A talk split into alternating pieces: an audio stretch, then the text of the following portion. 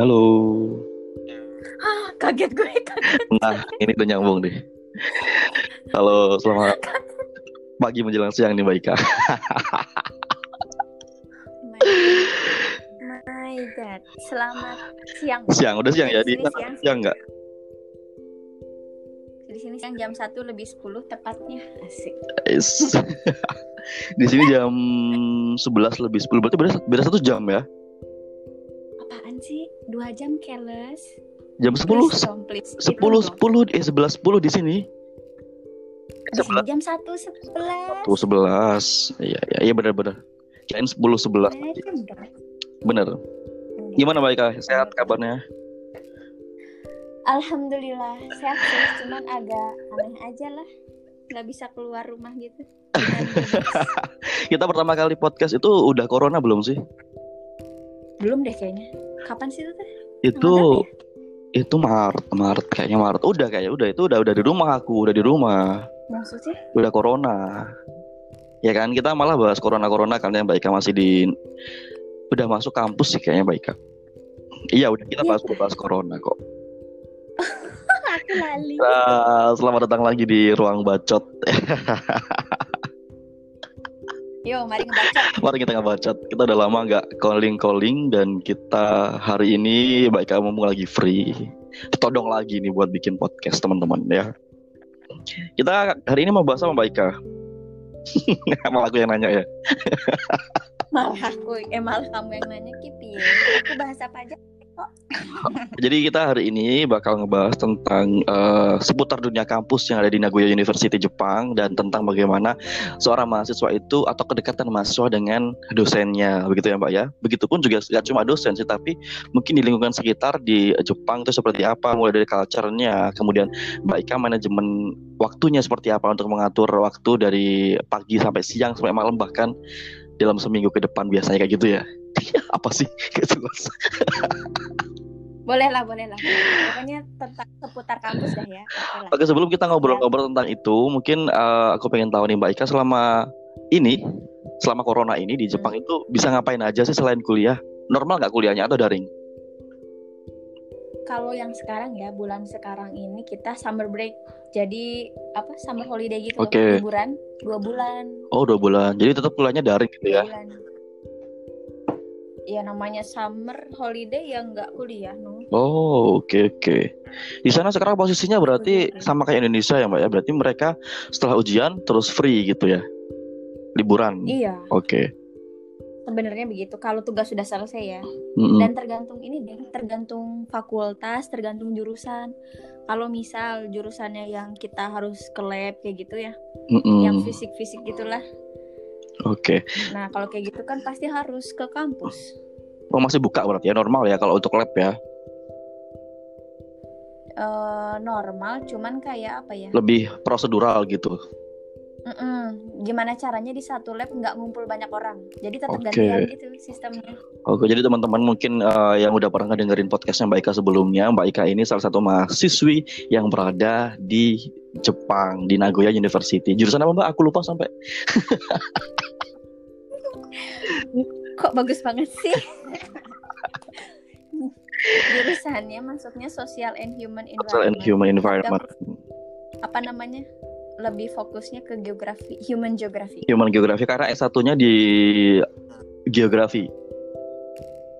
bukan tuh kan salah lagi Geologi ya. anda bagaimana sih Cosa Moderator tidak bertanggung jawab dan tidak mau membaca CV-nya narasumbernya ya. nah nggak boleh dicontoh teman-teman nggak boleh dicontoh Sosiologi ya Mbak ya kalau nggak salah. Aku ingat sosiologi sosiologi sosiologi UNS tanya mau jawab sosiologi sih. Oh geografi oke. kok pinter ini yang ini pinter Oh. ini contoh paling pinter Ngeles. ngelesnya pinter Oke, jadi kayaknya kita nggak bakal kebagi ke segmen-segmen deh, Mbak. Karena kita lebih nyaman tuh begini, karena kan jarak kita Indonesia Jepang tuh pan lama, jadi kita mungkin langsung ngalir aja kali ya. Tadinya kan mau aku bagi jadi lima Anu, gitu kan, jadi lebih, lebih ternyata lebih enak ini biar nggak terlalu lama-lama connected dan sebagainya gitu. nanti pusing lagi ya Bener, karena kita udah lupa caranya nge-podcast tuh gimana. saking lamanya ya Lama aja. sibuk Enggak Mbak Ika yang sibuk kan Mbak Ika harusnya udah ke Indonesia kan sekarang untuk riset kan ya ke Jogja ya. Tapi mungkin karena corona, kendala corona dan uh, belum bisa pulang ke Indonesia. Rencananya kapan Mbak untuk menggantikan riset yang sebelumnya tertunda? sebenarnya ini tuh udah uh, proses mengganti riset proposal. Jadi dari awal tuh benar-benar dirombak abis gitu, Cong. Oke. Okay. Biasa generasi corona kan ya. Uh -uh. Berarti nggak jadi pulang ke Indonesia? Nggak jadi. Oke. Okay. Berarti kan pulang kalau udah lulus udah, ya. Apa? Sekalian cari uh, suami gitu. ya ampun, jangan di sini juga promonya, please nggak apa-apa kan produk unggul tuh harus selalu dipromokan ada yang nanti nanti pasti di situ nanti Oke lah sukses lah buat uh, risetnya Mbak Ika nanti. Sekarang udah semester berapa Mbak? Tiga atau dua? Empat dong. Oh, udah empat ya, udah empat. Waduh, keduluan Kan tinggal beberapa enam bulan lagi ya lulus insya Allah. Alhamdulillah semoga ya, semoga nanti balik ke Indonesia udah membawa gelar master dari Nagoya University, keren tepuk tangan dulu dong teman-teman. Tepuk kaki, kaki. Oke Mbak, uh, kita langsung aja kita bakal ngebahas tentang bagaimana persiapan Mbak Ika untuk masuk ke Nagoya University. Mungkin sebelumnya di kita udah pernah podcast di uh, platform sebelumnya juga di YouTube juga ada tentang bagaimana pemberkasan. Di YouTube tuh Mbak Ika udah pernah ngejelasin tentang bagaimana pemberkasan itu secara detail dan sejelas-jelasnya ya kan di situ. Jadi teman-teman bisa nonton juga di YouTube, movie juga ada di situ. Terus di podcast ini juga tapi yang di episode sebelumnya itu Mbak Ika lebih ngebahas tentang bagaimana kehidupan di Jepang ya Mbak ya tentang bagaimana Mbak Ika itu bertahan hidup dari nol sampai menjadi mahasiswa S2 di Naga University iya gak sih lupa juga nih aku lupa sumpah Oke. Main asal ngasih aku dong kan lupa. Jadi di uh, episode ini kita bakal ngebahas tentang bagaimana lebih ke circle Nagoya University. Mulai dari pendaftaran, terus tentang dunia kampus Mbak Ika seperti apa, beasiswa, kemudian kedekatan Mbak Ika dengan dosen atau mungkin secara general itu uh, semua mahasiswa di Jepang seperti apa dengan dosennya terus ngebahas riset-riset yang Mbak Ika lakukan selama ini bersama dengan dosen atau mungkin individual dan juga manajemen waktu dan freelance job atau pekerjaan-pekerjaan yang Mbak Ika tekuni selama ini gitu. Siap Siap, Bos. Oke, jadi uh, kita mulai dari pendaftaran dulu, Mbak. Waktu itu Mbak Ika pernah bilang untuk pendaftaran di Naga University itu memang apa ya? Uh, bisa dibilang cukup rumit tapi bisa dibilang nggak rumit juga gitu ya. Mungkin bisa dijelaskan kira-kira prosesnya seperti apa sih hingga Mbak Ika itu bisa mendapatkan beasiswa di Naga University? Kalau secara umum prosesnya kan ada dua ya untuk mendaftarkan diri ke Nagoya University. Baik itu untuk mahasiswa master atau PhD.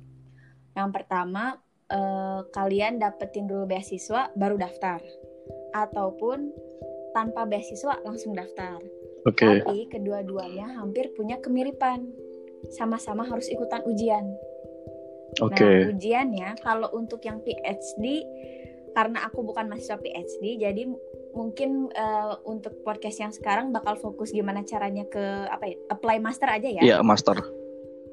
Oke. Okay. nah kalau yang apply master karena aku nggak ada beasiswa nih dari awal kan udah nggak ada beasiswa. Bener. kayak daftar langsung aja gitu ya. Oke. Okay. itu ada empat. Ada empat ujian. Tiga di antaranya ujian tertulis satunya interview. Nah kalau untuk teman-teman yang nanti ingin ke Nagoya University juga tapi melalui uh, apa cara yang berbeda gitu ya dapetin beasiswa dulu misal LPDP hmm? itu pun kalian harus ikutan ujian juga oke okay. itu enggak enggak cuman kayak ini gue punya uh, sertifikat LPDP nih oke okay. daftar terus ya udah gitu keterima enggak kayak gitu juga tetap ada ujiannya tapi mungkin bisa lebih ringkas lagi. Mungkin loh ya, yeah. tergantung juga jurusan yang kalian daftar. Oke, okay. berarti uh, tiga tertulis itu apa aja mbak? Kan ada tiga tiga segmen apa sesi tertulis gitu kan? Itu tertulis ngapain aja? Kalau zamannya aku nih, nggak tahu ya kalau zamannya sekarang um, ada sedikit perbedaan sih, bukan nggak tahu sih, tapi emang ada sedikit, -hmm. sedikit perbedaan nge-adjustment dengan inilah COVID-19 sekarang. Oke. Okay. Kalau yang zaman dulu di jurusan aku, Social and Human Environment, di geografi sendiri itu yang pertama ujiannya bahasa Inggris dulu. Kalau nggak salah bahasa Inggris dulu ya. Jadi kayak nggak perlu ada sertifikat TOEFL atau TOEIC atau IELTS. Mm -hmm. Kalian nanti ujian langsung bahasa Inggris, tapi di Jepang. Berarti harus Ya, datang ke Jepang dulu nih. Kalau uh, in case kalau kalian ada di Indonesia ya harus ke Jepang gitu. Wow, berarti kita harus sudah uh, mempersiapkan mulai dari finansial dulu ya untuk sebelum kita kuliah di Jepang gitu ya. Iya. Itu yang pertama bahasa Inggris, yang kedua eh, tes kemampuan bukan kemampuan dasar ya, pengetahuan umum. Oke. Maksud pengetahuan umum eh, kalau aku kan social and human environment jurusannya Mhm. itu masuknya ke fakultas environmental studies. Nah, kita harus tahu apa sih itu environmental studies tuh kayak gitu. Oke. Jadi kayak ada konsep-konsep gitulah, konsep-konsep secara umum gitu. Lupa sih dulu apa ya? Nggak ingat. Berarti sesuai dengan jurusan yang mau diambil gitu intinya ya. Eh, iya, Oke. Kalau kalau misalnya kita di ketiga- Indonesia kan SBMPTN tuh. Hmm. SBMPTN meskipun kita mau masuk ke jurusan apa pun, tapi kita harus bisa bahasa Indonesia, bahasa Inggris, kemudian ada matematika nggak kayak gitu kan. Tetapi kalau di Jepang tuh lebih spesifik ke jurusan yang diambil gitu ya. iya. Dia masuknya fakultas apa? Nah, bagian situnya kalau fakultas lingkungan kan berarti setidaknya harus tahu apa sih itu lingkungan. Oke. Entah mungkin nanti soalnya tentang manajemen lingkungan, tentang policy, kebijakan. Hmm. Tapi eh, biasanya sih apa ya namanya topiknya dunia gitu. Karena kan eh, orang asing dan orang Jepang dijadiin satu di sana. Oh benar-benar. Oke, berarti lebih internasional ini ya tes gitu ya. Ya, terus yang terakhir baru lebih spesifik ke jurusan kita masing-masing. Oke. Kalau aku milihnya geografi ya tentang konsep-konsep geografi. Nah, itu dia yang agak sedikit mungkin jadi pertanyaan eh, teman-teman. Mungkin kalau linear gampang ya, karena udah tahu sebelumnya di background sebelumnya. Nah, kalau Mbak Ika kan dari sosiologi nih ke geografi ini agak sedikit mungkin sama-sama sosial, tetapi berbeda arah gitu. Nah, Mbak Ika cara mensiasatinya gimana? Nah, begini, sebelum kalian-kalian semua nih memutuskan untuk ke Nagoya University, tentunya yang wajib banget kalian harus dapetin adalah siapa supervisor kalian. Siapa dosen pembimbing kalian nanti. Kalian harus sudah tentuin dan kalian harus sudah ngobrol dulu. Oke. Karena apa? Karena nanti si supervisor itu mungkin bisa saja, mungkin ya, Hmm. ini ada kemungkinan bisa saja dengan power yang dia punya, jabatan yang dia punya, posisi yang dia punya, dia bisa nge-adjustment dengan knowledge-nya kita. Oke. Jadi misalnya karena tadi eh bukan karena tadi eh, karena aku sosiologi nih, Mhm. terus masuk ke geografi. Tapi kan aku sebelum daftar ke Nagoya University, aku tuh ngobrol dulu sama senseinya, sama si calon supervisor aku tuh. Oke. Nanya-nanya, terus udah tahu belum buku ini atau apa. Jadi kayak dikasihin Dicekokin Dikasih gitulah ya. Intinya ini Eh, nanti ini kira-kira yang ini menjadi eh, apa ya istilahnya itu apa sih kisi-kisi gitulah ya. Nah, iya bener Oke. gitu. Nanti pasti dikasih kayak itu atau enggak? Kamu udah pernah baca ini belum? Nah, itu sebenarnya udah kisi-kisi tuh. Hmm. Berarti intinya kita baca. Oke. Terus kan biasanya eh, apa namanya eh, beberapa kampus itu mengharuskan pendaftarnya atau calon mahasiswanya untuk mengirimkan proposal tesis nih untuk S2. Ke Nagoya University berarti juga harus ini dong, harus kita udah mempersiapkan proposal tesis juga berarti ya Mbak ya atau gimana? Iya dong. Oke. Iya harus. Maka dari itu kita harus disuruh cari pembimbing itu ya. Iya sebelum sebelum cari pembimbing kan harus disiapin semua administrasinya. Heeh. Mau riset proposal, mau CV-nya, terus berbagai mungkin achievement yang kalian punya itu harus dijadiin satu di satu folder kayak gitu baru dikirim ke calon supervisor. Oke. Nah, biasanya teman-teman yang di Indonesia itu kan banyak banget yang bertanya kayak gini, Mbak. Gimana sih Kak caranya kalau misalnya kita memang nggak pernah ada link atau mungkin nggak pernah ada kenalan dosen di luar negeri, calon kampus tujuan kita apalagi, itu gimana untuk kita bisa bisa cari istilahnya eh, rekomendasi lah ya gitu dari dosen pembimbing itu atau gimana gitu untuk mencari supervisornya itu itu gimana caranya beberapa kan ada kasus tentang bagaimana pencalonan kampus kan banyak ya mbak ya sekarang ya kayak gitu-gitu tuh. Nah itu Iya, gimana? Iya aku pernah dengar ada Aku kayak pencalonan kampus kayak gitu-gitu. Jadi dicalo cari cari apa namanya cari eh, apa sih namanya LOE kayak gitu-gitu kan banyak juga. Nah kalau teman-teman yang belum tahu atau belum punya link itu dari Mbak Eka sendiri sarannya seperti apa? Mungkin pengalaman Baika seperti apa gitu untuk selama ini.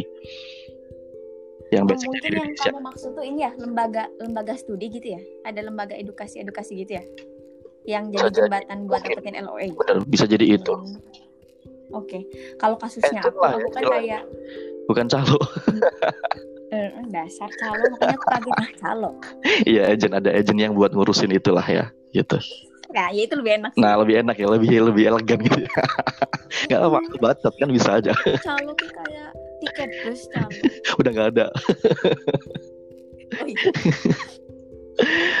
Kalau kasusnya aku, aku kan bergerilya sendiri. Oke. Aku juga di kampusku yang dulu di UNS, Hmm. jurusan aku sosiologi.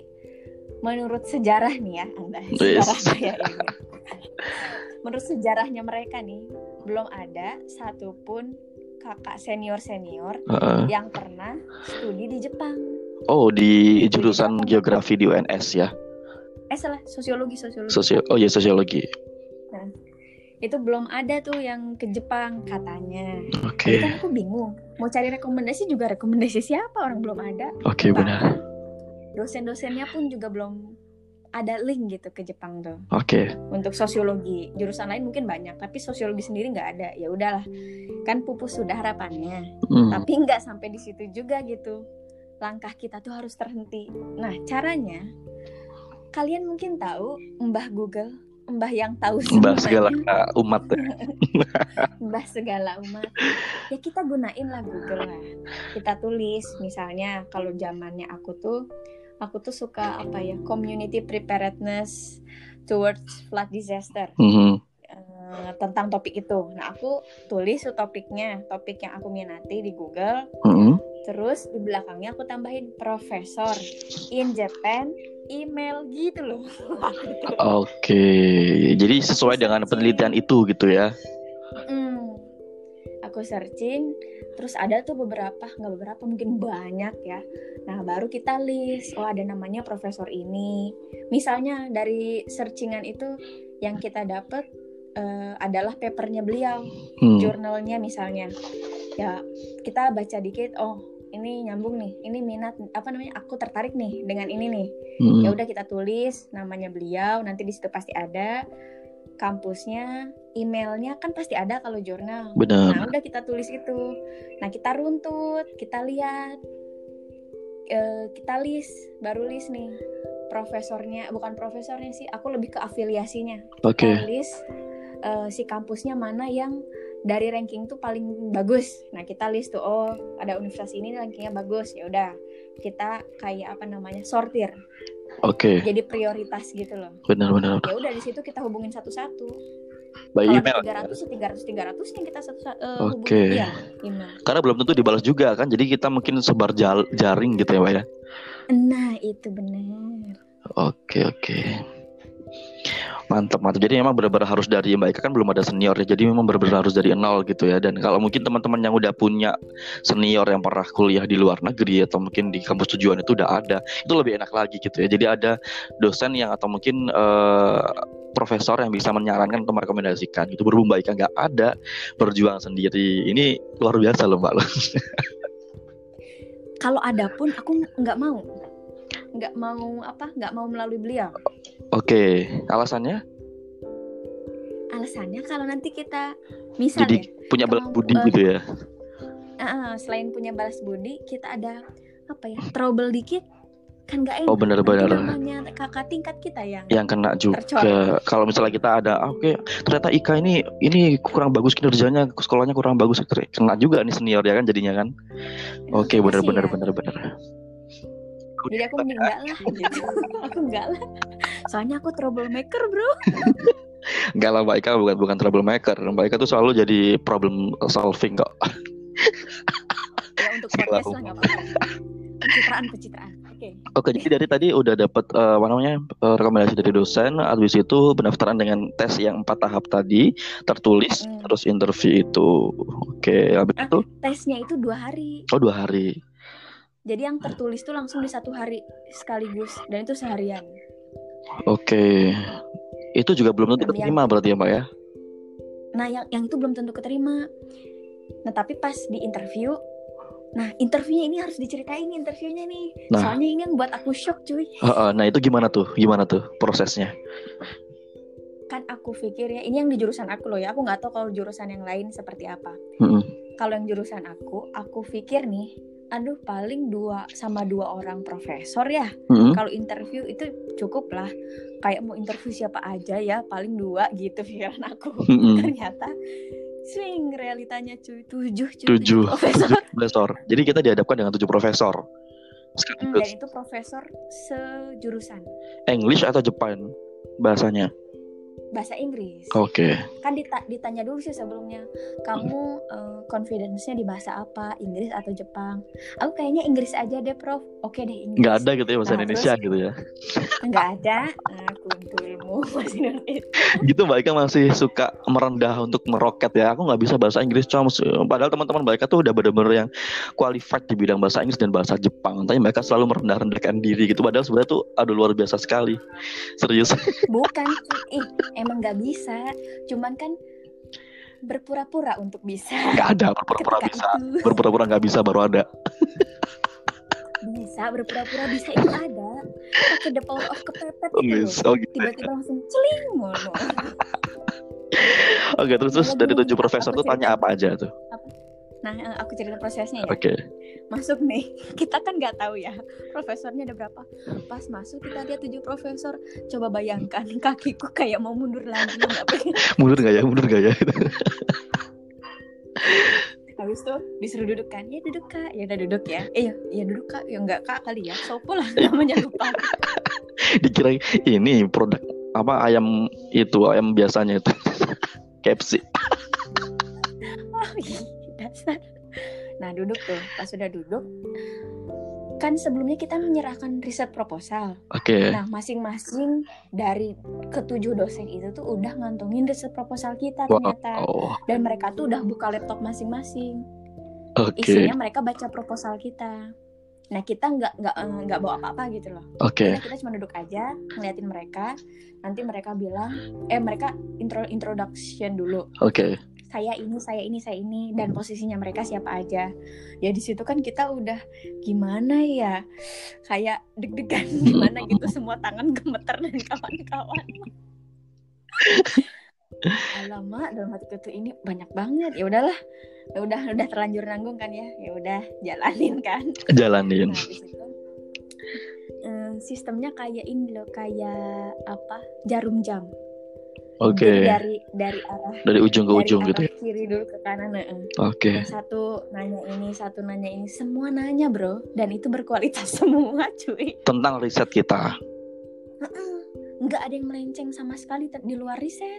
oke kayak misalnya kamu suka makan apa ya nggak ada cuy. Berarti itu pure kita bisa ngejawab dong karena kan itu memang riset kita mungkin kalau misalnya dari eh, riset itu bukan dari riset kita sendiri mungkin kita bakal bingung ngejawabnya berhubung karena itu riset kita jadi mungkin mempertanggungjawabkan gitu ya mbak ya jatuhnya Mm-mm. Pokoknya beneran kayak ini loh, Sidang. kayak apa? Heeh, tapi rencana proposal, sidang rencana oke proposal. Sampai kayak samplingnya apa, kamu menggunakan teknik apa samplingnya, ini ya dan kenapa di lokasi tersebut, kenapa nggak lokasi yang lain? Aku pikir, aku kan milih lokasinya kan di Indonesia. Hmm. Alah nggak ada yang tahu lah Indonesia ini gitu kan pikirnya. Ternyata tahu cuy. oh ya ada yang tahu mereka dari salah satu profesor itu Ada. Kak, aku udah pernah ke Bandung. Dulu kan riset proposal aku tentang Bandung. Aku udah pernah ke Bandung. Ini kawasannya deket ITB ya? Lah, kok ngerti? loh baiknya emang kawasan di dekat ITB bukannya di Jogja ya. Jadi aku ganti-ganti kan. oh gitu Yang untuk lokasinya di Bandung. Mm-mm. Terus semester kedua aku ganti di Jogja karena ada satu dan lain hal ya. oke Aku ganti, nggak nggak bisa aku sebutin ya. Mm-mm. Reasonnya apa? Pokoknya aku ganti ke Jogja. Nah sekarang aku ganti di Jogja tapi virtual.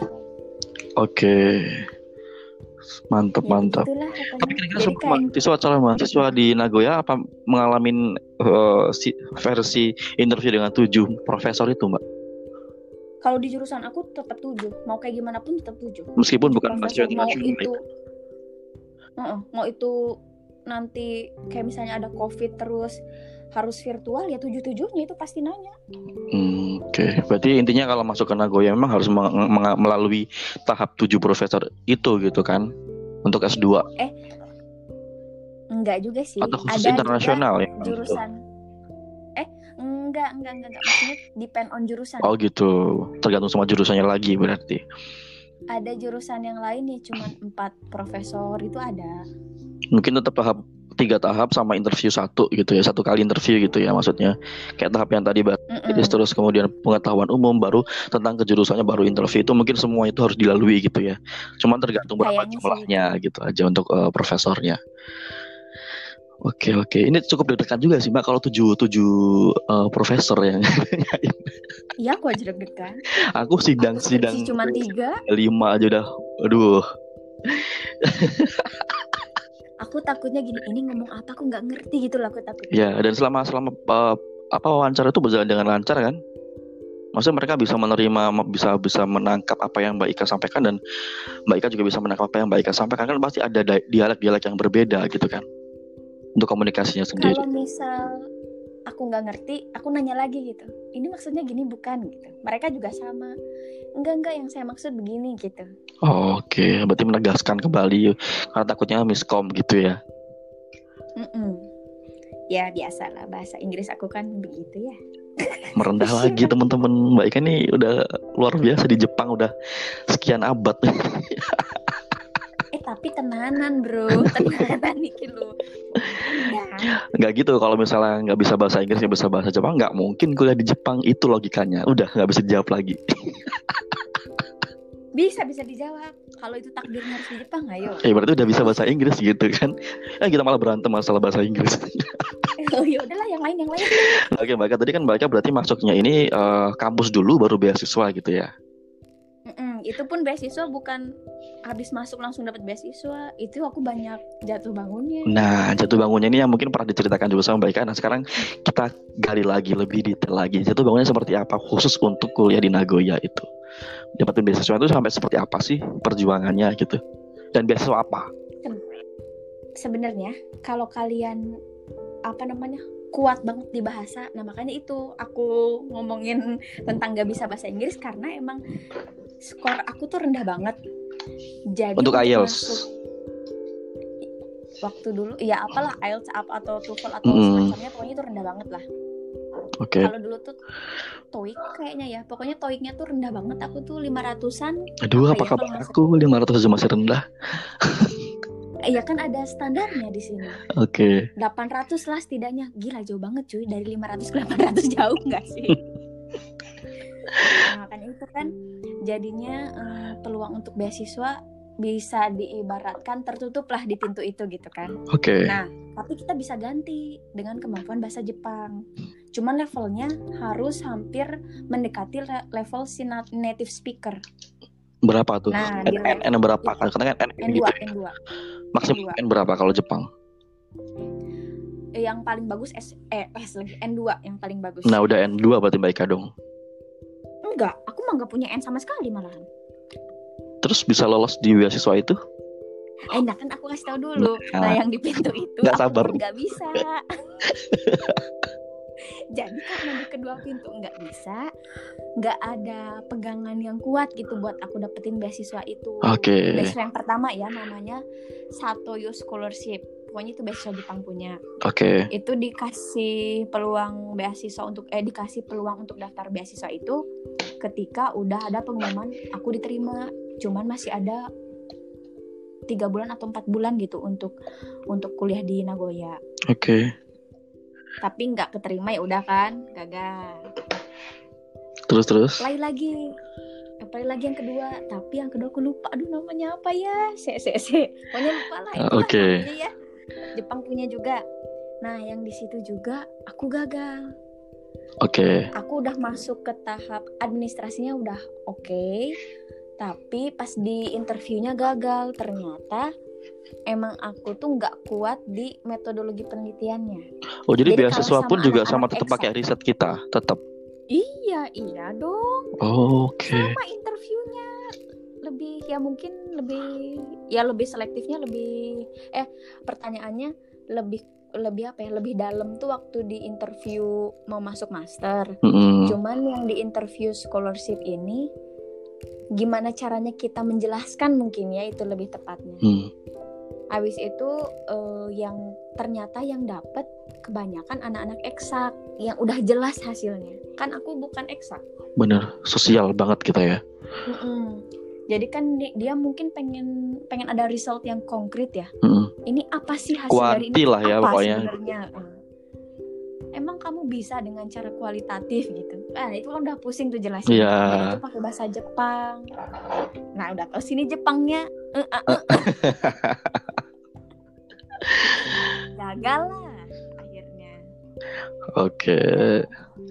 Udah Nah, jatuh bangun gagal, yang suksesnya yang seperti apa? Yang sekarang Suksesnya didapetin. Ketiga. Tapi yang ketiga ini ini miracle. Gimana tuh? Soalnya nggak ada interview sama sekali. Oke. Cuman s- dokumen screening doang. Jadi nggak ada interview sama, memang persyaratannya nggak ada interview, tapi uh, by administrasi gitu. Heeh, jadi ternyata itu atas rekomendasi kampus. Jadi kampus yang ngasih ini loh anak ini pantas untuk diterima apa untuk dapatin beasiswa. Wow. Udah dapet gitu. Nah, Iya. cuman uniknya adalah aku tuh ini kayaknya aku udah cerita atau belum? Udah udah Boleh, berapa? cerita apa ini digali aja nggak apa lagi? Oke, cerita lagi ya. Heeh. Pokoknya waktu itu tuh em, taruhlah tanggal 1 harus udah ini kan harus udah ngumpulin tanggal 1 nih. Misal tanggal. 1 bulan September harus, harus udah ngumpulin. Nah, aku tanggal 1 bulan September nggak nggak ngumpulin sama sekali. Karena si Ngumpulin apa? itu harus Dokumen pemberkasan. dokumen. Oke. Karena si pemberkasannya itu, si dokumen-dokumennya itu harus full ditulis dalam bahasa Jepang dan aku males banget. Bukan nggak bisa ya, tapi males ya. Berarti bisa. terus terus terus. bisa sih tapi kan harus harus double mikirnya Perjuangan. oh udahlah enggak lah gitu aku "Oh, kayaknya enggak deh enggak deh gitu kan Oke. tapi ada salah satu dosen yang maksa aku karena dia udah tahu. Nah kan salahnya aku aku ngasih tahu. Ini ada peluang beasiswa tapi sampai apa masih masih lama. Jadi sebenarnya itu beasiswa udah diwaro-waro sebulan sebelumnya. Hmm. cuman aku tuh kayak ya ngerti lah ya mood kan naik turun Mungkin ya. karena sebelumnya udah pernah jatuh jadi kayak aduh ya udahlah gitu ya jadinya.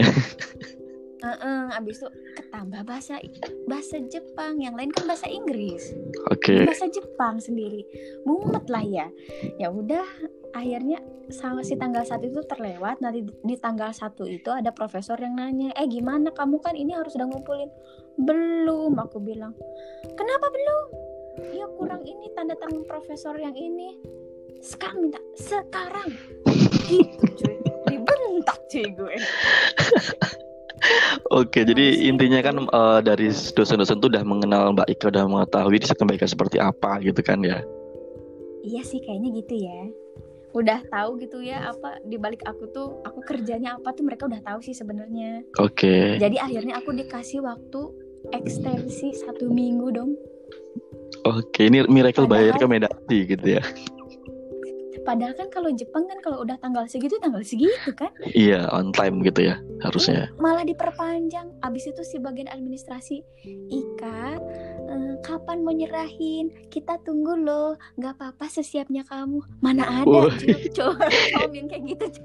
Itu sudah jalan Tuhan itu udah jalan Tuhan tuh enak kalau digituin. kok iso ya ya udah akhirnya aku kasihin kan si formulirnya ke dosen aku dosen pembimbing Hmm. nah si dosen pembimbing aku itu nge-review lagi sini sini tak review dulu lah sebelum dikumpulin di review lagi ya udah akhirnya kan kata-kata Jepangnya lebih bagus lebih indah Hmm. Oke, jadi tuh bikin esai gitu Mbak untuk pemberkasan. iya bikin esai ada dua apa tiga gitu Oke. Nah, ini soal beasiswa nih, Pak. Kalau beasiswa dari Jepang, kalau beasiswa beasiswa dari Indonesia itu kan biasanya minimal harus kembali ke Indonesia gitu kan. Misalnya kayak LPDP itu kan memang kuliah di mana pun kamu kalau dapat LPDP maka harus kembali ke Indonesia. Nah, kalau beasiswa dari Jepang sendiri seperti apa untuk peraturan setelah lulusnya? Apakah harus bla bla bla ataukah gimana untuk enggak ada enggak ada bebas asoge boy lah bebas oh gitu. Jadi Ika ini juga dari dari dari Jepang semua, ada beasiswa dari Jepang semua ya. oh, kan enak ya tidak terikat Nah, itu dia. Sebenarnya di LPDP juga nggak terikat sih, Mbak. Cuman kan eh, apa? Memang kesadaran dari diri sendiri, pertanggungjawabannya seperti apa kan gitu. ya gila aja udah dibayarin masyarakat Indonesia Nah. mau tinggal di luar negeri itu mbok mikir Bukan aku. kalau gue ya. Cari beasiswa tuh susah. Kalian udah dapat beasiswa dari pemerintah. Eh malah mengabdi untuk negara lain Nah. kan sih kalau di otak gue. Nggak tahu ya. Tapi Ika rencananya ke depan mau tinggal di Jepang apa di Indonesia? Eh, pengennya sih aku mah di Indonesia. Gimana pun caranya Indonesia. Nggak pengen di Jepang tuh. Aslinya mah nggak pengen. Oke, berarti nunggu kelulusan ya. lulusan langsung balik Enggak, dan feelingku kayaknya enggak deh. Mereka kayaknya bakal tinggal di Jepang deh. Feelingku tuh gitu. Aku nggak tahu kenapa. jangan dong com aduh. Nggak ngedoain tapi feelingku. Com, aduh ya Allah jangan com aku di sini imannya udah jelek banget. Jangan. Jangan ditiru teman-teman ya. Imannya baik ini sebenarnya kuat kok. Aku aku tahu sendiri orangnya seperti apa. enggak com ya Allah com anda terlalu berpositif thinking. Oke, balik lagi ke topik. Wah. Jadi teman-teman eh, tadi kan kita udah dijelasin tentang, bagaimana masuk ke Nagoya University, terus gimana dapat rekomendasi, mulai dari email email ke dosen. Tapi kit, ini baik. Biasanya kalau email ke dosen itu kan emang nggak langsung dibalas. Terus kalau cara-caranya kan kemarin Baika udah sempat share ya di YouTube itu udah ada ya bagaimana caranya kontak dosen, terus kira-kira kita harus nge-share apa aja gitu udah ada semua di YouTube sih. Nah, eh yang mau kita bahas lagi tentang kedekatan Mbak Ika dengan dosen sehingga Mbak Ika tuh bisa langsung dapetin rekomendasi beasiswa kayak misal tadi tuh, ayo Ika kamu harus eh, ini, kamu harus daftar hari ini juga, kamu harus siapin hari ini juga. Itu kalau nggak ada kedekatan, mungkin secara apa ya, minimal kenal atau minimal beliau itu tahu kita, itu nggak mungkin terjadi sebuah keajaiban itu gitu kan. Nah, kedekatan seperti apa yang Mbak Ika bangun dengan dosen-dosen yang ada di Nagoya University? Sebenarnya gini sih kalau ini mungkin karena aku nggak ada beasiswa nih di tahun awal. Oke. itu tuh ternyata yang membuat diriku tuh networkingnya dengan para dosen itu tuh semakin luas semakin kuat tuh itu ternyata com Oke. coba kalau aku ada beasiswa mungkin kan aku akan berleha-leha di rumah. Bukan berleha-leha sih maksudnya ya udahlah ada beasiswa ini yang ngerjain apa apa di rumah. Makan juga udah nggak nggak perlu mikir kan tinggal pergi makan bla bla nah kalau nggak ada duit kan bingung kan nah, ya udah deh ke dosen ini ngobrol Eh, ada ada info apa ada info apa gitu loh awalnya Oke, aku harusnya gitu ya, Mbak ya, biar nggak leha-leha ya pas di, di pas di kosan. Soalnya aku tipe yang kalau udah udah punya segala-galanya nggak bakalan keluar aku. Aku emang introvert, tipe orang yang introvert sebenarnya. Oke. Jadi ini bagus ternyata. Ini takdir seperti ini bagus, merubah sekali. Jadi emang di semester 1 2 itu mereka emang belum ada beasiswa gitu ya. Di semester pertama dan kedua nggak ada sama sekali. Padahal harusnya untuk beasiswa yang dari Jepang sendiri itu covernya full full eh, full pendidikan itu se- selama 1 sampai 4 semester atau memang hanya di semester 2 eh 3 4. 1 sampai 4 sebenarnya. Sisanya? Cuman kan karena aku daftarnya semester kedua yang akhir, eh Heeh. kedua akhir, jadi ya dapetnya 3 sama 4 Oh gitu berarti menyesuaikan eh, gitu. sampai lulus gitu. Hmm, nggak usah lama-lama lah. Tapi tapi lulus jangan extend juga. Kalau extend juga akan dibayarin. Oh, gitu ya. Enggak. Oke oke. Nah eh, apa namanya tentang kedekatan tadi selain memang Mbak Ika kan juga ikut mungkin ikut riset sama teman-teman eh sama teman-teman sama dosen-dosen tadi gitu. Dari mereka itu memang orangnya welcome kah atau harus begini begini syaratnya harus gini gitu. Enggak, welcome tau sebenarnya mereka tuh. Cuman kan kitanya segan. Hmm. Kadang-kadang kan segan tuh si mahasiswa mahasiswa itu.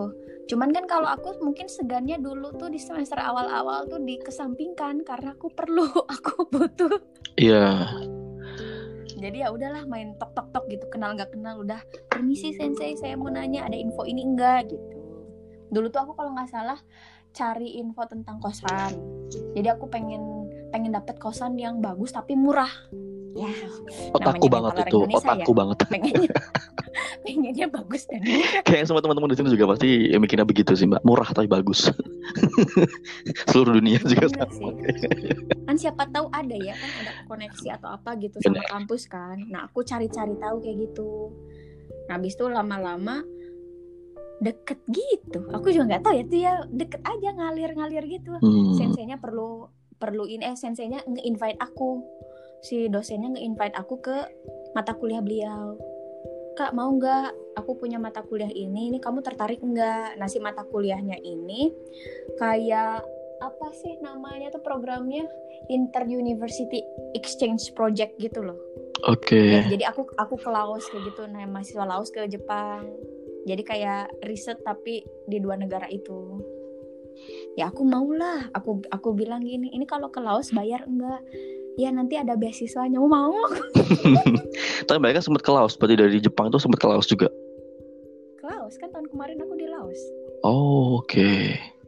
enak ya bisa jalan-jalan juga sekaligus untuk ya belajar tipis-tipis. Eh kebalik belajar sambil jalan-jalan tipis-tipis gitu ya. Iya kalau di Jepang itu ya di Jepang ya nggak tahu di negara lain aku kurang paham. Di kampus Jepang cuman kampusnya yang bisa dikatakan inilah uh, kampus besar lah. Hmm. nah dia banyak banget program-program apa, exchange. exchange gitu. Dan itu gratis. Enak ya mereka nggak pelit berarti ya kalau di Indonesia sebenarnya juga nggak ada yang pelit sih, cuman mungkin sistemnya kayak reimburse gitu loh. Jadi kan kalau mahasiswa yang uh, kos-kosan kayak aku gini ngepas gitu kan, jadinya ya pakai duit siapa dulu, bingung juga jatuhnya meskipun reimburse kan, gitu. Nah, yang yang aku juga yang program Klaus ini sebenarnya tuh dia uh, hanya mem, apa provide transportasi aja. Hmm. Jadi kayak misalnya makan itu nggak di provide. Mungkin kan kalau makan susah juga ya Iya. Yeah. masing-masing orang juga beda-beda. Nah makan gak di provide sama penginapan sebenarnya gak di provide. Nah aku bilang, sensei kalau misalnya harus ngeluarin uang, sebenarnya cuma 2 juta doang. Oke. Okay. Selama satu minggu tuh sebenarnya masalahnya itu hotelnya hotel bintang tiga gitu. Oh. Jadi wajar gitu kalau segitu menurut aku ya kalau sampai 2 jutaan tuh. Nah aku bilang, aku kalau uang segini nggak ada. Nah dari situlah ya udah, kamu kerja sama aku gitu. Ih, enak langsung gitu ya. ya udah kamu kerja aja, nanti kamu bantuin aku. Nah dia dia tuh posisinya profesornya kayak pengen ngasih uang, tapi nggak bisa secara cuma-cuma gitu loh. Iya. Yeah. nggak ada kerjaan diada-adain gitu loh. Oke, jadi istilahnya uh, mempertanggungjawabkan habis itu kamu dapatin hak setelah kamu melakukan kewajiban gitulah ya. Itu awal-awal tuh kayak kayak begitu nah akhir-akhir ini dianya punya project yang benar-benar project gitu ya kayak uh, apa? Dia mau building homepage gitu. Mm. Nah, aku masuk di situ. Oke. Okay. akhirnya lama-lama jadi teaching asistennya beliau sampai sekarang. Mantep, itu juga udah bagian dari cuan juga ya mbak ya jatuhnya. Uh, pokoknya everything about cuan aku semangat. Seluruh dunia tahu mbak soal cuan. Oke, teman-teman mungkin uh, tadi kan kita udah bahas tentang itu juga kedekatan Mbak Ika dengan dosennya seperti apa dan sampai mungkin bisa dibilang benar-benar deket banget ya Mbak ya. Nah, uh, riset-risetnya. Eh, tapi bukan dosen pembimbing loh itu. Itu dosennya apa? nggak tahu itu jurusan lain. Oke, maksudnya kan paling nggak beliau itu tahu uh, CV-nya Baika seperti apa atau mungkin kualitas diri yang ada di dalam Baika itu apa. Makanya beliau sampai benar-benar berani untuk mengambil mahasiswa internasional jadi salah satu partner kan, bisa dibilang partner kan gitu. Karena kan asisten dosen kan, itu kan nggak mudah juga. Tapi dari jurusan lain, Mbak? Atau dari jurusan, jurusan yang sama? Nah, jurusan, jurusan lain apalagi? Kok bisa Satu gitu? fakultas doang tapi jurusan lain. Terus sebagai asisten dosen di sana seperti apa Mbak kan dari jurusan lain itu kan bukan jurusan yang benar-benar Mbak Ika ini gitu kan? Iya sih, ya apa ya si dosennya itu dia pengen belajar tentang disaster juga karena hmm. dia kan bukan um, fokus kajiannya bukan disaster. Hmm. Nah jadi aku kayak apa ya uh, bisa bertukar pikiran juga, bisa bikin collaborate lecture juga sama beliau tentang disaster. Karena beliau pengen tahu disaster itu. Ada satu. Kedua apalagi ya? Oh kedua kita nih lagi bikin mata kuliah baru mm -hmm. tentang how to writing paper. Jadi nanti collaboratingnya ada tiga. Aku aku bagian aku bagian literasi sama reference gitu. Hmm. Gimana caranya menggunakan salah satu aplikasi doang lah. Ada aplikasi namanya Mendeley gitu. Nah, gimana caranya menggunakan dan mengutilize aplikasi itu untuk uh, keperluan uh, jurnal kita, keperluan publikasi kita. Mm-hmm. Nah, mereka berdua ada dua dosen lagi, uh, yang satu Amerika, yang satu dosenku yang ini. Mm-hmm. Itu mereka ngebahas tentang um, struktur-strukturnya gitu. Lebih ke proofreadnya. caranya? Uh, struktur di satu paper itu tuh uh, harus seperti apa sih gitu oh. dan gimana caranya membuat si paper itu tuh jadi berkualitas gitu loh ada isinya okay. nggak cuman kan ada ya pro, uh, paper yang kayak kita baca tuh belum nenek tok gitu iya. ada kan? bener bener bener bener. Dan itu ada kan? Nah itu gimana? Kita mungkin yang dari teman-teman mahasiswa kan memang belum terbiasa kan untuk menulis paper. Nah kadang dosen itu bahasan A aja itu bisa jadi yang panjang banget dan itu ih ternyata gini aja ya bisa jadi paper. Skopus gila. Nah ya makanya itu. Iya bener, -bener sih. Di mata kuliah itu tuh akan ngajarin seperti itu. Kayaknya aku harus jadi mahasiswa juga deh karena aku butuh itu. eh khusus Nagoya University. Wah, harus ke Nagoya dulu berarti. Jadi pokoknya aku tuh tugasnya bikin-bikin materi-materi gitu loh. Jadi beliaunya ngomong apa, aku aku persembahkan si obrolan beliau itu dalam bentuk PowerPoint. Jadi biar nanti beliau bisa langsung ngajar gitu. Oh jadi uh, beliau ngomong itu Mbak Ika berdua doang jadi beliau ngomong Mbak Ika nanti yang menerjemahkan dalam bentuk PowerPoint gitu ya kadang-kadang juga beliau Ika kalau aku ngomong ini gimana? Eh kayaknya lebih baik begini. Soalnya kan yang namanya profesor kan kadang-kadang om omongannya tuh tingkat dewa yang kita nggak ngerti. Itu ngomong apa sih? Terminologi apaan itu? Menyesuaikan terjat ini ya mahasiswanya berarti ya.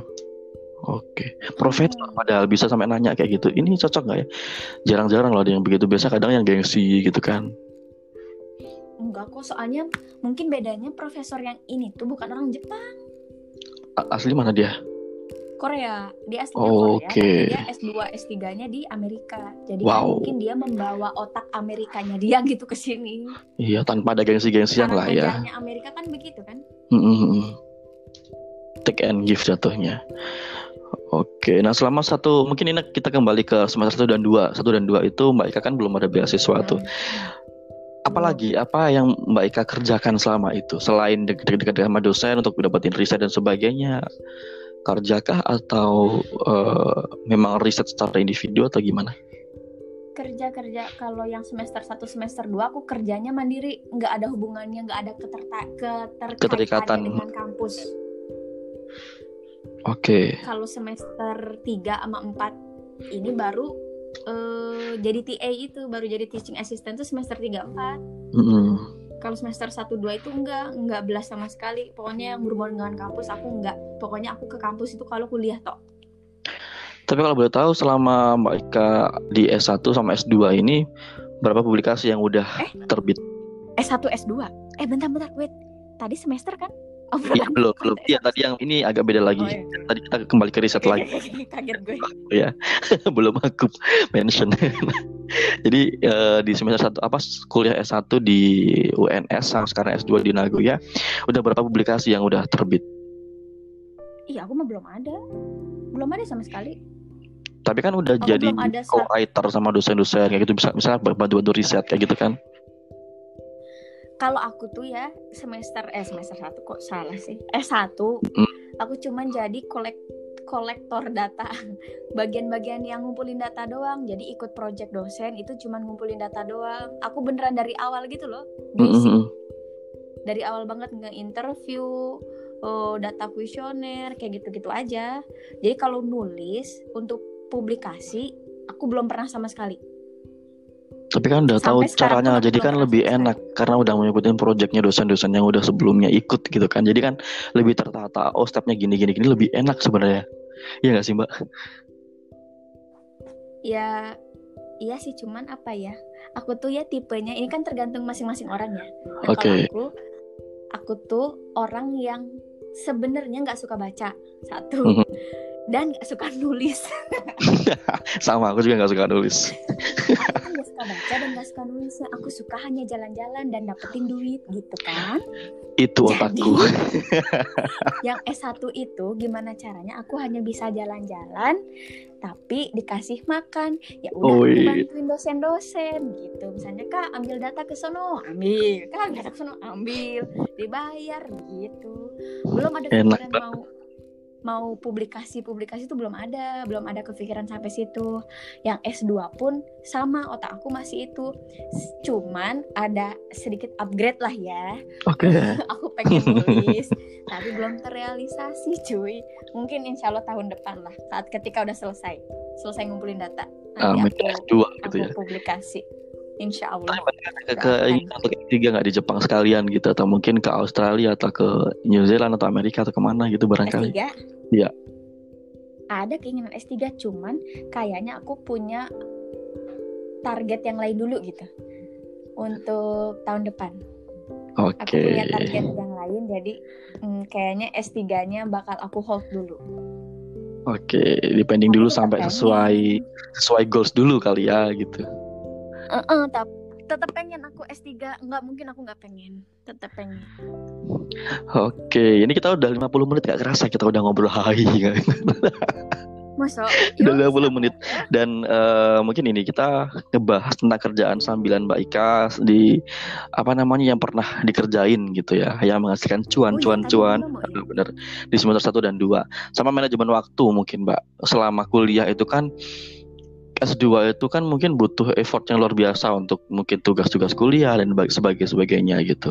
Manajemen waktunya seperti apa yang Mbak Ika terapkan selama ini? kalau aku tuh eh, secara general ya waktu semester 1 sama semester 2 karena benar-benar menurut aku di semester itu paling apa ya paling bersusah payah lah Hmm, bersusah payah itu caranya Senin sampai Jumat aku tetap fokus buat kuliah kalau ada jadwal kuliah ya di weekdays Oke. tapi di weekend itu aku jelas kerja jadi tour guide jadi kayak aku tuh punya mm, sebuah platform tersendiri Mm-mm. untuk eh, menjalankan bisnis tour guide jadi aku bisa bisa bisnis itu secara mandiri gitu nggak nginduk ke siapa pun Oke. Gitu tap. Jadi aku bisa ngatur jadwal sendiri. Kalau aku nginduk ke misal tour travel Mm-mm. ada satu agen ada satu company itu kan mereka yang Ngejadwal, benar. ada jadwal segini segini dan aku nggak bisa. Nah that's why aku bangun platform sendiri karena untuk mengatur jadwal sendiri sebenarnya itu. Itu lebih bagus sih. Jadi lebih bisa tahu lah kira-kira kekurangannya apa kelebihannya apa gitu kan. Tinggal melegalkan aja gitu kan mbak ya nantinya nah betul. Oke berarti memang terus kan biasanya mahasiswa tuh ya nggak semua sih mungkin ada juga yang kutu buku banget. Kalau model-modelan kayak aku gini kan mungkin ada pernah buku? bukan bukan. Kutuan ya mbak. Jadi gini jadi apa namanya kayak mungkin ada di masa yang aduh tugas ini ternyata susah banget ini ternyata kayak gini banget males-malesan dulu apa yang rebahan dulu lah lihat YouTube dulu lah. Baik ada nggak di posisi kayak gitu? Pernah nggak oh yang rebahan Mm-mm, dulu. ah nantilah dulu gitu. Oh di posisi sekarang enak lebah rebahan banyak. Oh gitu. Jadi ada memang nggak berarti mbak Ika juga ngalamin hal yang sama berarti ya? Iya kan? Jadi gini com semester 1 semester 2 aku nggak mungkin bisa rebahan. Dengan enak tuh nggak bisa. Oke. Sesuai dengan podcast karena sebelumnya. kan tekanannya lebih banyak. Tidur di kereta tidur di bus gitu-gitu ya. Mm-mm. nah teman-teman itu kan tekanannya banyak. kayak gimana di podcast sebelumnya oke iya langsung cek podcast sebelumnya hmm. terus terus terus ya itu kan eh, perjuangannya banyak banget eh perjuangannya tekanannya banyak banget Mm-mm. yang pertama kan jelas itu bermuaranya dari nggak ada beasiswa nah kalau sekarang udah ada beasiswa plus covid lagi ya lebih enak rebahan di rumah. Oke, ini kayak apa ya? eh, panen gitu ya. iya Heeh, heeh, benernya kayak udah kemarin itu kan nanemnya gitu nah sekarang panennya Oke, bener jadi bener. balance kan jadi Nanti pulang-pulang yang sebelumnya mungkin eh, Mbak Eka kan memang eh, apa ya? Bodinya udah standar sesuai dengan ukuran yang diinginkan. Terus pas semester 1 2 itu butuh-butuh perjuangan dan mulai kurusan. Sekarang mulai gemukan lagi berarti dong. Oh belum tentu, belum tentu. Sekarang safety ya safety tapi tapi ternyata um, apa ya safety-nya tuh ada pemasukan yang jelas gitu per bulannya kan. Oke. Okay. Cuman kalau di compare um, seberapa banyak itu banyak kan semester 1 semester 2 Dari penghasilan sendiri maksudnya. Uh -uh, daripada dari beasiswa. Daripada dari daripada dari beasiswa. Cuman kan perjuangannya kalau biasa kan udah jelas nih kira-kira oh bulan ini berapa berapa kan jadi udah bisa diperhitungkan lah. Nah kalau misalnya di usaha sendiri kan memang nggak terhingga tetapi eh, apa ya perjuangannya yang luar biasa gitu kan. Mm -mm, tapi per, ya ini ya plus minus sih mm -hmm. ya perjuangannya luar biasa tapi cuannya lebih luar biasa kan. Oke. Okay kita kerjanya misalnya um, dibombardir lah itu satu bulan atau dua bulan itu bisa buat saving empat bulan oke oke mantep Pastinya banget itu. ya jadi kayak aku tuh uh, aduh sekarang juga tetap aja puasa gitu kan ya beda ini aja lah nggak terlalu capek gitu karena emang harus ditugaskan untuk kuliah lagi untuk berfokus ke kuliah kan udah kasih beasiswa udah tenang dong harusnya gitu kan iya sih Ya, jadi sekarang apa ya eh, momen yang pas gitu. Uh, ya udah kamu nggak usah cari kerja lagi, kamu kuliah aja gitu sih. Nah goyanya oh, bilang gitu.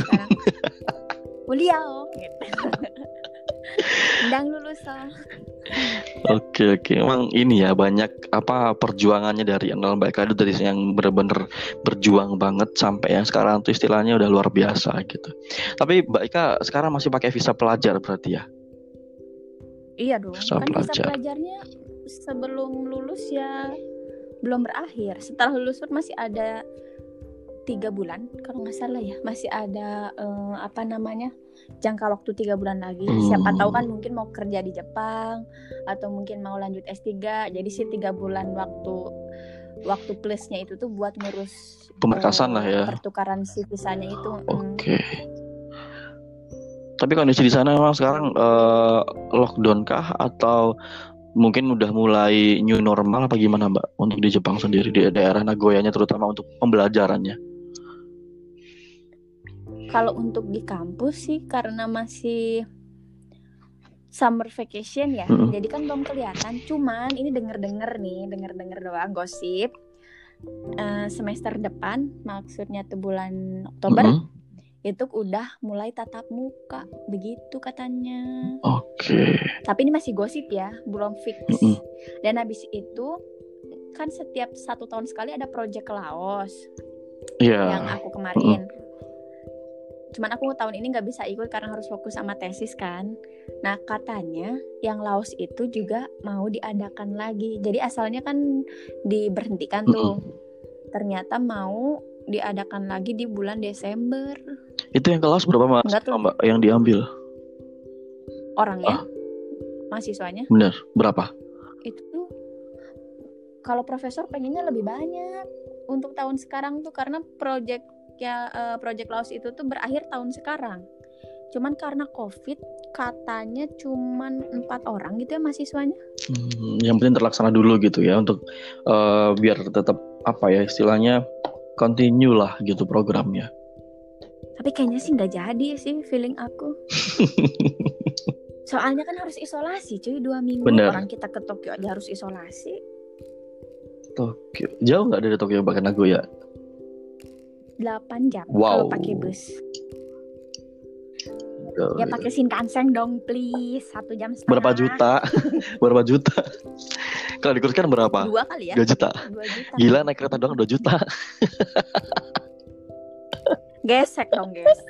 iya, cuannya udah banyak. Oke kita udah satu jam ternyata Mbak Ika. Nanti kita sambung di telepon-telepon aja kita. Ya udah ini udah apa ada yang mau disampaikan lagi Mbak Ika? Mungkin closing statement buat teman-teman yang pengen daftar ke Nagoya University Atau mungkin ke Jepang lah. Kira-kira ada pesan dan yang harus disiapkan nggak? Kira-kira apa gitu? Selain niat.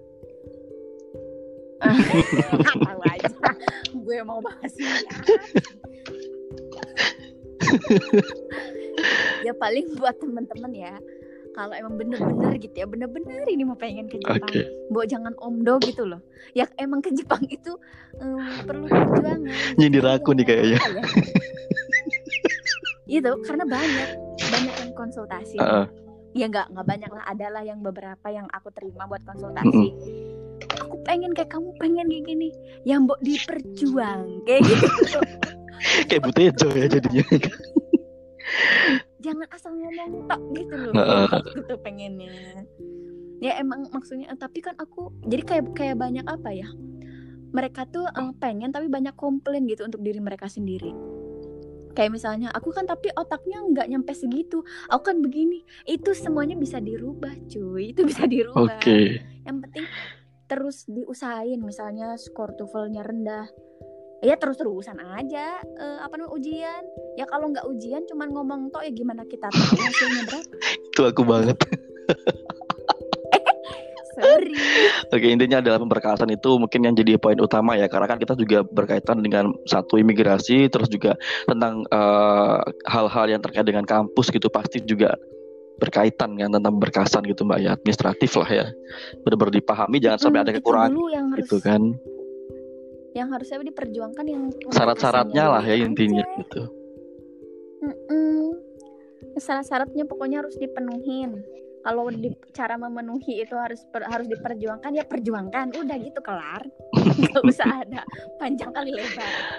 Aku nggak punya duit nabung saya wes kelar. Ya intinya adalah semua permasalahan itu pasti ada solusinya gitu. Dan semua keinginan pasti ada jalan kalau mau dilakukan gitu kan ya. Bener gak sih? Iya. Nggak omdo sekali, nggak omdo oke.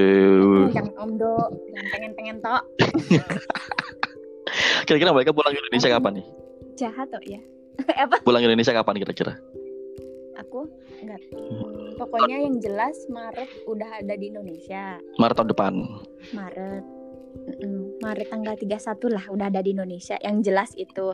Tapi kalau misalnya profesorku ngajak aku ke Jogja sebelum Maret taruhlah misalnya Januari ngeliat sikon juga kan. Oke. Misal ya ngajak Januari iya mangkat. Enak dibayarin ya iya iya aja gitu ya.